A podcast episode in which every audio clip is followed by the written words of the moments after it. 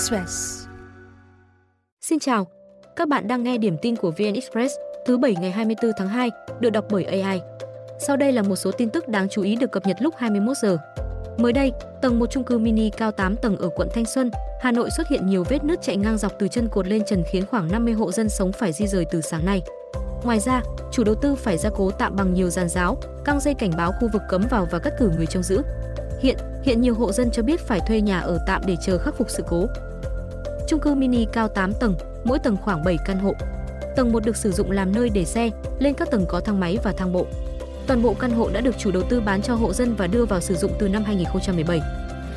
Theo Bí thư quận Thanh Xuân Bùi Huyền Mai, tòa nhà đã được cấp sổ đỏ và các hộ dân mua căn hộ ở đó đồng sở hữu. Khi phát hiện hư hại, họ đã tự bàn bạc để khắc phục. Chính quyền đứng ra giám sát. Hiện, quận Thanh Xuân có 90 chung cư mini và hơn 230 công trình xây dựng sai giấy phép. Hơn 3.200 công trình đang được kiểm tra về trật tự xây dựng. Đề án chuyển đổi khu công nghiệp Biên Hòa một thành khu đô thị, thương mại, dịch vụ và cải thiện môi trường vừa được Ủy ban nhân dân tỉnh phê duyệt. Khu công nghiệp Biên Hòa một rộng hơn 300 ha, được thành lập từ năm 1963. Đây được xem là khu công nghiệp đầu tiên tại Việt Nam.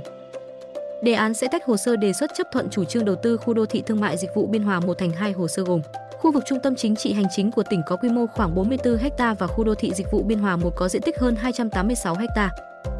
Theo Ủy ban nhân dân tỉnh, sau khi hoàn thành, một khu đô thị, dịch vụ, thương mại mới sẽ hình thành nằm trải dài theo bờ sông Đồng Nai. Đề án cũng giúp hiện thực hóa việc phát triển khu trung tâm mới tại phường Thống Nhất và phường Hiệp Hòa, gắn kết khu trung tâm với cửa ngõ thành phố. Song, quá trình chuyển đổi cũng đối mặt với nhiều khó khăn như bồi thường giải phóng mặt bằng hay việc di rời các doanh nghiệp, người lao động và các hộ dân. Riêng việc di rời các doanh nghiệp khỏi khu công nghiệp dự kiến hoàn thành trước tháng 12 năm 2025. Nga tuyên bố sẽ tìm cách trả thù các lệnh trừng phạt lớn của phương Tây sau khi Mỹ công bố loạt biện pháp mới nhằm vào Moscow. Thông tin được Phó Chủ tịch Hội đồng An ninh Nga Dmitry Medvedev đăng trên mạng xã hội vào hôm nay.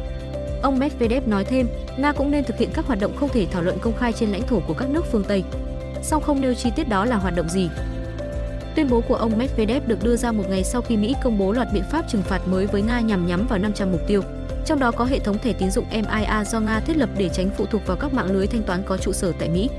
Ngoài ra, các doanh nghiệp trong lĩnh vực in 3D, robot và tự động hóa cũng bị nhắm đến.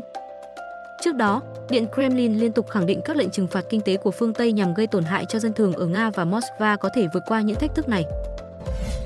Nga và Ukraine có thể đã mất tổng cộng 800.000 binh sĩ trong 2 năm chiến sự, cùng hàng nghìn khí tài hai bên bị phá hủy trong giao tranh. Sau 2 năm giao tranh dữ dội, tình hình chiến trường giữa Nga và Ukraine gần như không thay đổi, chỉ tổn thất của hai bên là không ngừng tăng lên. Nga gần đây chiếm thành phố Avdiivka ở miền đông Ukraine và đang dồn lực để tiếp tục tấn công, nhưng nhiều khả năng sẽ không tạo được đột phá nào đáng kể khi cuộc chiến bước vào giai đoạn giằng co. Tính đến cuối năm 2023, Nga chỉ kiểm soát 18% lãnh thổ Ukraine. Tỷ lệ này là 7% vào đêm trước xung đột và tăng lên 27% trong những tuần đầu sau chiến dịch được phát động vào ngày 24 tháng 2 năm 2022. Nga hồi cuối năm 2022 tuyên bố sáp nhập 4 vùng lãnh thổ gồm Donetsk, Lugansk, Zaporizhia và Kherson, dù không kiểm soát hoàn toàn những tỉnh này. Quan chức Mỹ hồi tháng 8 năm ngoái cho biết tổng số lính thiệt mạng và bị thương của cả hai bên là khoảng 500.000 người. Nhưng sau gần 6 tháng, con số này nhiều khả năng đã cao hơn đáng kể. Ukraine ngày 22 tháng 2 cho biết tổng cộng hơn 400.000 binh sĩ Nga đã chết và bị thương kể từ khi chiến sự nổ ra. Con số này gần tương đồng với mức tổn thất mà Bộ trưởng các lực lượng vũ trang Anh đưa ra hồi cuối tháng 1.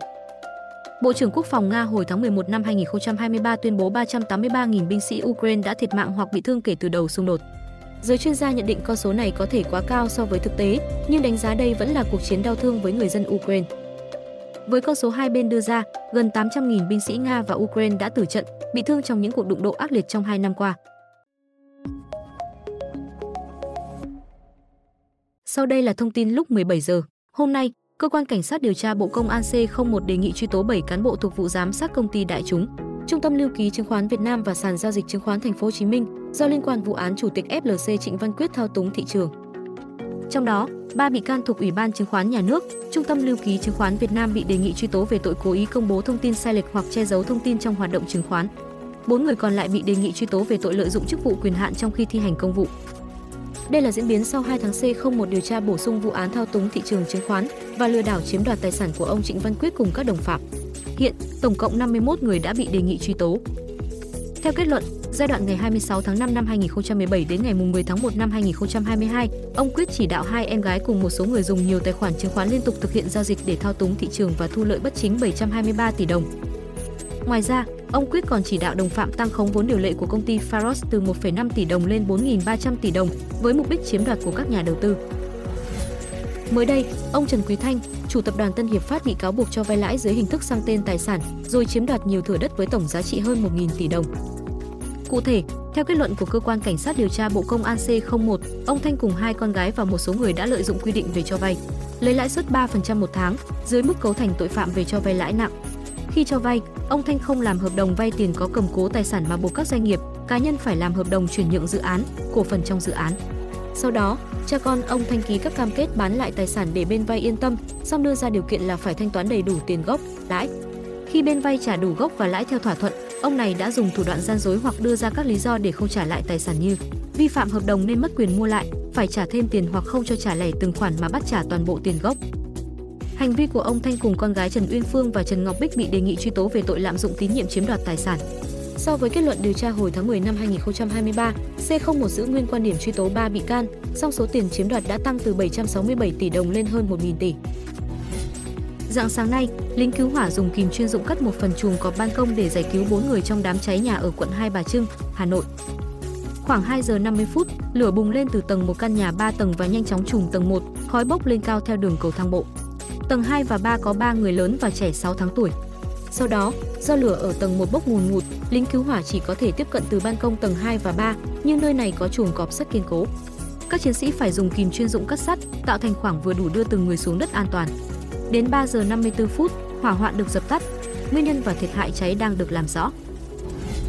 Quân đội Nga cho biết Bộ trưởng Quốc phòng Shoigu thăm lực lượng ở khu vực do Moscow kiểm soát tại chiến trường Ukraine, song không nêu địa điểm cụ thể. Trong chuyến thăm, ông Shoigu nghe báo cáo về tình hình hiện tại, bản chất hoạt động của đối phương và tiến độ hoàn thành nhiệm vụ chiến đấu của quân đội Nga.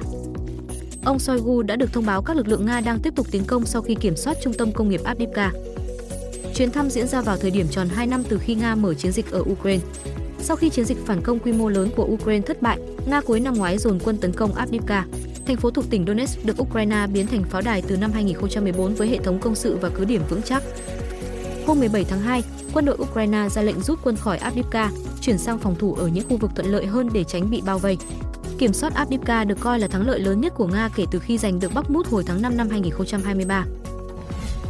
Iran mới đây khẳng định thông tin họ cung cấp tên lửa đạn đạo cho Nga là không chính xác sau khi Reuters dẫn các nguồn tin nói rằng Tehran đã chuyển khoảng 400 quả đạn.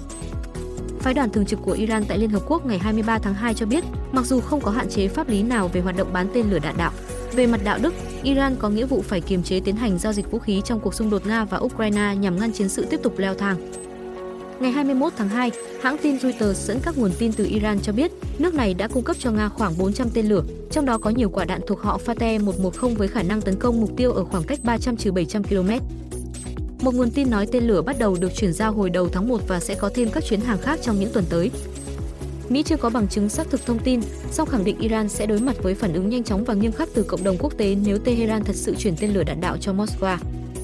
Hội đồng Bảo an Liên Hợp Quốc từng ra nghị quyết cấm Iran xuất khẩu một số loại tên lửa, thiết bị không người lái và một số công nghệ khác, nhưng các hạn chế này đã hết hạn từ tháng 10 năm 2023. Giới chức Ukraine nhiều lần tuyên bố Nga đã sử dụng máy bay không người lái tự sát dòng Shahed do Iran sản xuất để tập kích Kiev và các đô thị khác ở nước này. Iran ban đầu phủ nhận cáo buộc, song sau đó thừa nhận đã cung cấp cho Nga lượng nhỏ UAV trước khi xung đột tại Ukraine bùng phát. Quý vị vừa nghe điểm tin ngày 24 tháng 2. Xin chào và hẹn gặp lại.